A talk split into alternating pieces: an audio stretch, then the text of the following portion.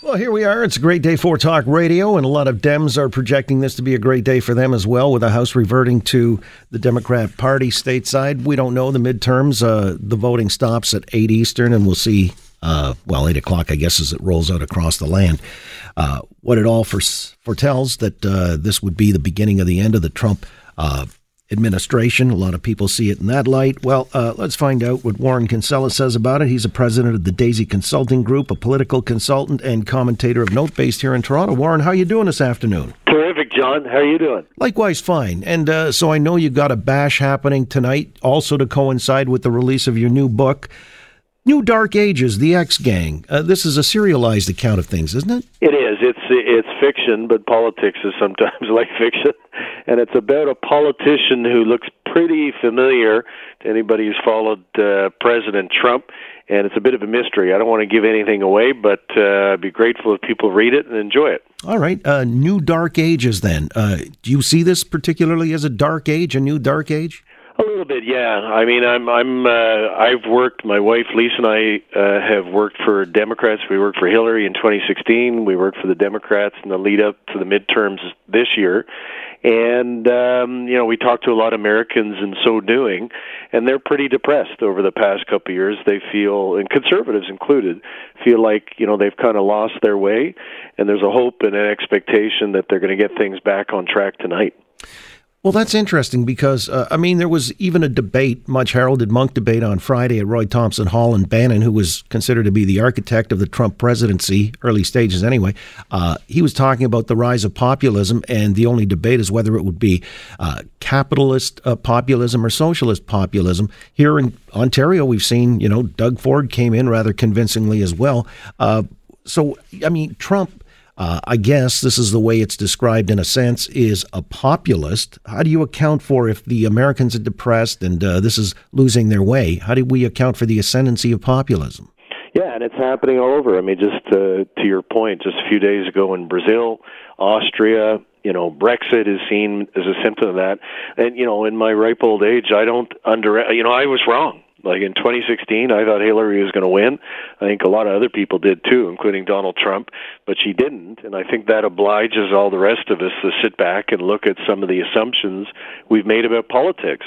And one is that pollsters aren't finding, you know, those guys. They tend to be, you know, guys who don't have post-secondary education, kind of older, who are angry. You know, they feel left behind, they feel forgotten, and uh, guys like Donald Trump appeal to them. So we got to figure out ways to reach out to those men and bring them back into the political mainstream, or you're going to have more more leaders like Donald Trump. Yeah, but when you say guys, I mean, 63 million votes, that's a lot of guys, and it wasn't all guys, so there's something going on. The undercurrent in the heartland uh, is disconnected from, you know, the, the two coasts effectively and the, the mainstream or uh, big media. Yeah, for sure. And, you know, Doug Ford's victory in June, you know, everybody, all the pundits and the commentariat were predicting um, Doug couldn't do it. I think you know him very well. I know him well too. And I think we were both saying, don't count this guy out. He's got his finger on the pulse of a lot of people in, in Ontario, and obviously Trump did as well. The, the difference between the two men, I would say, you know, there, there's, you get this term populist applied to both of them. Like I don't see Doug Ford as a mean-spirited person, and I think a lot of people have now formed the opinion that Donald Trump is. And if he loses in the House of Representatives tonight, as many expect him to, and even if he loses in the Senate, which is a tougher bill to fill, but let's say he does that, I think a big part of it is he's just seen as kind of mean. You know, I don't know why he's been campaigning on you know this caravan and immigration and all that he's kind of got that constituency already he should be talking about the economy because the economy in the united states is going gangbusters well that's what uh, paul ryan was telling him the other day apparently and uh, you know carville uh, you know, famously said it's the economy stupid. So you're saying Trump is misfiring here, or does he again have an instinct maybe uh, that was missed the first time around that he's also sensing here might be uh, to his advantage? I think you get a lot of politicians, and I've worked for plenty of them over the years. They sometimes have a tendency to fight the last war. And so, what I think t- Trump has been doing has been rolling out the game plan that worked for him two years ago. But you know, he doesn't need to do that. What I would have done if I was advising him is say, "Well, go around and talk about the economy. The economy, you know, unemployment in the United States is lower than it's been in a generation. Why isn't he talking about that uh, instead of talking about this caravan somewhere down in Mexico? And but I I think it's because he's prosecuting the last war as opposed to the new one. And if you look at the Democrats are doing, they're out there talking about health care and issues like that, and actually not spending a whole lot of time talking about Donald Trump. They're focusing on issues. They've recruited candidates with military backgrounds. It's not the Democratic Party of old. When my wife and I were door knocking this summer in and around Portland, uh, Maine, we had John, um, you know, people who we were were identified Republicans coming up to us and saying, "I'm going to vote Democrat this time. I'm going to vote Democrat up and down the ticket." So uh, there's a real change there from what we experienced in 2016, 2014. Again, with Warren Kinsella, president of the Daisy Consulting Group, A New Dark Ages is his book, uh, New Dark Ages, rather. Now, you know, it's interesting when you talk about the Dems and uh, how they're going about recruiting. The Republicans also believe that if they can take the black and Hispanic vote, even a sliver of that, uh, it puts them over the top. And the economy, they talk about in economic indicators. Now, to your point, maybe he should be drilling down on this and uh, really emphasizing it because uh, the unemployment in those precincts is at the lowest level it's ever been. Job creation is historically high in the black and Hispanic precincts. So uh, it means that perhaps the Dems are not doing for the blacks and Hispanics uh, what they could be doing and the Republicans see an opening there. How do you see it? Well, I think with the Latino and Hispanic vote, um, which has become you know the biggest and the fastest growing demographic category in the United States of America, as you know, you know this is why it doesn't make sense to me that he's going after this caravan thing, which is probably never even going to make the border. Like all he's doing is alienating, you know, that Hispanic and Latino vote that is gettable for him. George W. Bush proved, you know, when he beat Al Gore in Florida, that that vote is gettable, and it, it will vote Republican if you give them a reason to do so. But instead, he just seems to be intent on insulting them and alienating them, and he's preaching to the core. Like he's got those guys, the people in the United States who think immigration is the number one issue. He's got them already. So, you know, why isn't he trying to expand his base by talking about the economy? That if he loses tonight, I think that's the big reason. It's not his obnoxious personality. Everybody knows about that already. It's that he didn't talk about his strength. He talked about something that, you know, was already something that uh, he could count on. You know, Warren talking about his personality, even he admitted yesterday he regrets his tone. What do you make of that? Yeah, but he said that all, all the time, and all the pundits, me included, say, "Oh, you know, he he's gone too far this time. He's lost it. You know, he's never going to get the nomination." Okay, then he gets the nomination. He's never going to win the presidency. He wins the presidency. I don't think he's ever going to change. I think uh, I saw one interview with him where he said, "Why should I stop attacking people on Twitter? I attacked people on Twitter, and I became president of the United States." I think what you see is what you get. I think the guy's going to stay the way he is, and the Democrats, because starting tonight, John, they're going to start thinking about who their presidential candidate's going to be if they take back Congress. And I think it's got to be somebody who isn't afraid to take a punch and isn't somebody who's afraid to deliver a punch. I don't know if that's Joe Biden or the young Kennedy or who it is, but they got to have somebody who isn't a wimp because this is going to be a down and out fight. They're talking already about 36 potential candidates. Look, I mean, uh, the Dems themselves are split. Nancy Pelosi, she would uh, become arguably the Speaker of the House if the Dems uh, do win the House today. But uh, there's not even a certainty about that because not everybody's on side with her within the within her own party. I'm not, I don't think there's any certainty at all. I'm looking at a headline as I speak to you right now. It's from the Washington Post, days before the vote, two years ago. Here's what the headline says. This is their pollsters saying this. Donald Trump's chances of winning are approaching zero. So I put that up on my website, warrenkinsella.com, so everybody sees it and say, don't believe the polls. Like, get out there and vote if you're an American, and don't forget to to participate because the you know the people like me, the pundits and the pollsters, we all got it wrong last time. So this time it's, you know, who's going to get out the vote? Who's got the best candidates? Who's got the best messages? And I think on balance, I'm biased, but on balance, I think the Democrats are doing better on all of those scores than the Republicans. Yeah, and so this is the advance polling. I think there was a high watermark set of like 38 million advance polled.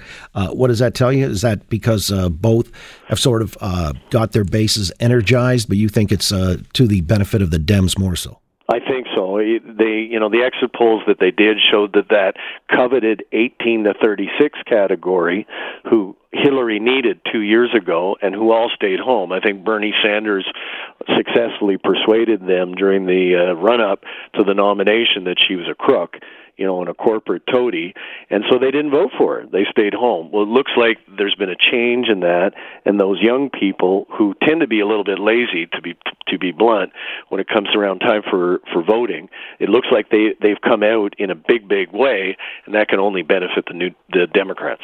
So I guess the midterms we can say this is all part of the checks and balances that the founding fathers uh, put in place in effect. And it, if it does stall the Trump agenda, I mean, that's democracy. Yeah, and it's a beautiful thing. It's messy, but it's it's better than all the alternatives, isn't it? So um, I think you know those of us in Canada, you know, my, all my conservative friends, uh, without exception, have been very um, upset and have not been enthusiastic at all about Donald Trump over the past two years. They feel that he has hurt the conservative movement. They actually don't even see him as a conservative, they see him as something else. So I think tonight this will be a useful correction if the Democrats bring it back in the House of Representatives. And if they bring it back in the Senate, well, I think Donald Trump needs to start being awfully careful because then he's looking at a possible impeachment if the Democrats control both houses of Congress. That may redound against them, though, if it seemed to be mean spirited or uh, what. But anyway, and what if you're wrong? What if again, you know, it's a case of this guy, you know, he runs the table? Well then it means that the world has changed that you know 2 years ago wasn't an aberration it wasn't an outlier it wasn't just about Hillary that something has changed in our politics or certainly in the politics of the United States and we need to analyze that. My personal view is these you know older guys uh, I guess I'm an older guy too they feel left behind they feel forgotten they feel, you know, the cultural change and the technological change, you know, and loss of jobs, all of those things, they feel like they've been left out. And that's Donald Trump spoke to them, you know, and he may have been a creep and a bit of a jerk, but he was speaking to them in a way that the Democrats did not. What I've noticed in the lead up to this midterms is the Democrats are now trying to reach those people and trying to bring them back. But you know, culturally as well, when we uh, obviously there was something to be gleaned from the Kavanaugh hearings. Uh, there was a certain, I, I would say, uh, bad sportsmanship at the very least in how this uh, was conducted. And then, you know, there's a, a, sense, as I get it when I sit here in a catbird seat, that there's a return to a neo McCarthyism. You know, free speech is under attack. And, you know, the left uh, seem to be brooking uh, no dissent. That's something that's very, very palpable, I think, for a lot of people. And they decided that uh, they'd rather ride, you know, the Trumpian uh, wave, if you will, because he's talked about religious freedom and all those other things. Am I wrong about that? No, you're right. And, you know, there have been studies done that, you know, trying to figure out after two years ago, you know, all the political scientists and everybody sat down, the people with the tall foreheads, and tried to figure out, well, how did he win? What was he saying that attracted those, you know, extra 77,000 votes in three different states. You know, she got 3 million more votes, but he got 77,000 where it counted. How did he reach them? And one of the ways he did that is the way you just described, which is, you know, a lot of that older male constituency, not college educated, not university educated, feel like they got people telling them how to think and how to speak, and they don't like it. They want to be able to say what they think. They don't want to feel like they're being censored. And Trump has reached that. You know, he well, he he talks like he isn't censored at all. He says things that we've never seen before in politics, and they find that attractive. And they find that that, that is something they want to see happen. The danger for Trump is it has alienated women and has alienated female voters like nothing I've ever seen. There's about 65% of American women tonight are voting against Donald Trump. I don't know how he wins when he's got 65% of women against him. Remains to be seen. Uh, very interesting. Always appreciate your insights. The book is also being launched. New Dark Ages. Warren Kinsella, president of the Daisy Consulting Group. Uh, have a good time tonight. Thanks, John. Hope you can come. Okay, Thanks. talk to you later. Bye bye. Bye bye.